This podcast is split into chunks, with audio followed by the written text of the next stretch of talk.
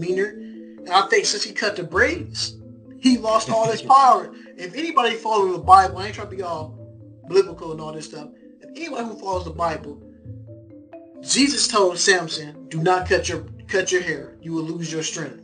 Carmelo Anthony cut his braids off. He went from being mellow man to straight Carmelo. He hasn't Things been should the be same. like Kawhi out here, huh? Right, he should have kept the braids.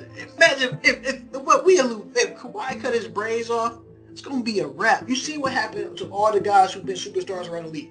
AI cut his braids off and lost some of his juice. AI grew his braids back and got the juice back.